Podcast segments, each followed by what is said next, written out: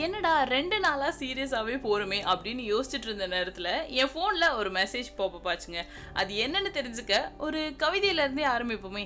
ஆனால் கவிதைன்னு சொல்ல முடியாது. ஏதோ சொல்லியிருக்கேன். கேளுங்க. கடல் அலைகளை விட அலைப்பாயிற ஒரு விஷயம் நம்ம மனசு தாங்க அதுவும் நமக்கு பிடிச்சவங்களை பார்த்துட்டா போதும். அவ்வளோதான் அங்கேயே காலி. இங்க ஆர்ஜி ஜீவிதாங்கிற எஃபி பேஸ்ல ஒருத்தர் மெசேஜ் அனுப்பி கேட்டிருந்தாரு. எனக்கு ஒரு பொண்ணு ரொம்ப பிடிக்கும். ஆனா இன்னைக்கு வரைக்கும் நான் அவங்க கிட்ட எதுவுமே பேசினதில்லை. எனக்கு எதனா சொல்லுங்க அப்படின்னு சொல்லிட்டு. So actually I'm not relationship expert ஆனா friend I can give you some ideas okay so என்ன பண்ணுங்க? முதல் விஷயமா அந்த பொண்ணு எங்கன்னா பார்த்தீங்கன்னா அந்த பொண்ணு உங்களை பார்க்கலன்னு வருத்தப்படாம இந்த சுப்பிரமணியபுரம் படத்தில் வர மாதிரி அந்த பொண்ணு இருக்கிற இடத்துல இங்கிட்டும் அங்கிட்டும் ஒரு ரெண்டு தடவை நடங்க. அப்பையும் பார்க்கலையா? ஒன்றும் பிரச்சனை இல்லை. நாலு பேர் கேட்குற மாதிரி சத்தமா ஹச்சுன்னு தும்முங்க. அப்போ ஊரே திரும்பி பார்க்கும். உங்கள் ஏஞ்சலும் திரும்பி பார்ப்பாங்க. அப்போ அவங்கள பார்த்து மட்டும் ஓ நோ சாரி அப்படின்னு சொல்லிட்டு நகர்ந்துட்டே இருங்க.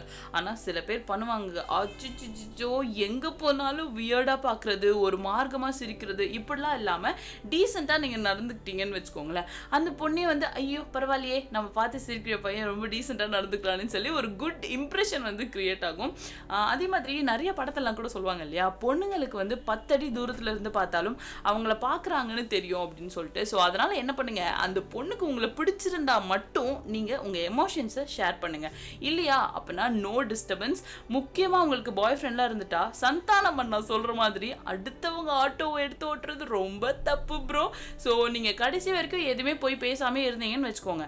அப்புறமா அந்த பொண்ணுக்கிட்ட நீங்கள் போய் முதல் தடவை பேசுகிறப்போ ப்ரோ எனக்கு ஆல்ரெடி ஆள் இருக்குது அப்படிங்கிறது தான் அந்த பொண்ணோட ரிப்ளைவாகவும் இருக்கும். பிடிச்சிருக்குன்னு தெரிஞ்சா சொல்லுங்க. பிடிக்கலையா விலகிடுங்க. அதை விட்டுட்டு தேவையில்லாத சீனே அங்கே வைக்கக்கூடாது. ஓகேனா டேக்கு இல்லைன்னா கட்டுன்னு பேக் பண்ணிட்டோம் ஸோ அவங்களும் வந்து உங்களை பார்க்குறாங்க சிரிக்கிறாங்க. நாங்கள் கண்ணாலே பேசி போடலாம். நீங்கள் சொன்னதுனால சொல்கிறேன் கண்ணால் பேசினதெல்லாம் ஒரு பக்கம் இருக்கட்டும். ஸோ வார்த்தையால் பேசுங்க. மேபி எதனா ரிசல்ட் கிடைக்கலாம்.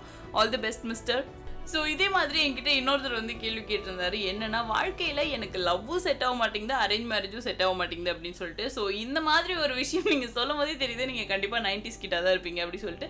அது ஏன்னே தெரியலங்க இந்த நைன்டிஸ் கிட்ஸ்க்குலாம் கல்யாணம் அப்படிங்கிற ஒரு கட்டத்தில் கட்டமே இல்லைன்னு நினைக்கிறேன். அதனால தான் இந்த மாதிரி சம்பவங்கள்லாம் நடக்குது. ஸோ கவலைப்படாதீங்க ப்ரோ எப்படியும் வந்து இப்போ நைன்டிஸ் கிட்ஸ் எல்லாருக்கும் வயசாயிருச்சு அப்படிங்கிறதுனால வீட்லேயே நமக்கு ஏற்ற மாதிரி வத்தலோ தொத்தலோ இல்லைன்னா ஏழைக்கு ஏற்ற எள்ளுருண்டை அப்படி மாதிரி பார்த்து கல்யாணம் பண்ணி வச்சிருவாங்க. அதனால கூடிய விரைவில் உங்களுக்கும் வந்து லவ்வோ அரேஞ்சோ கல்யாணம் நடக்க வாழ்த்துக்கள்.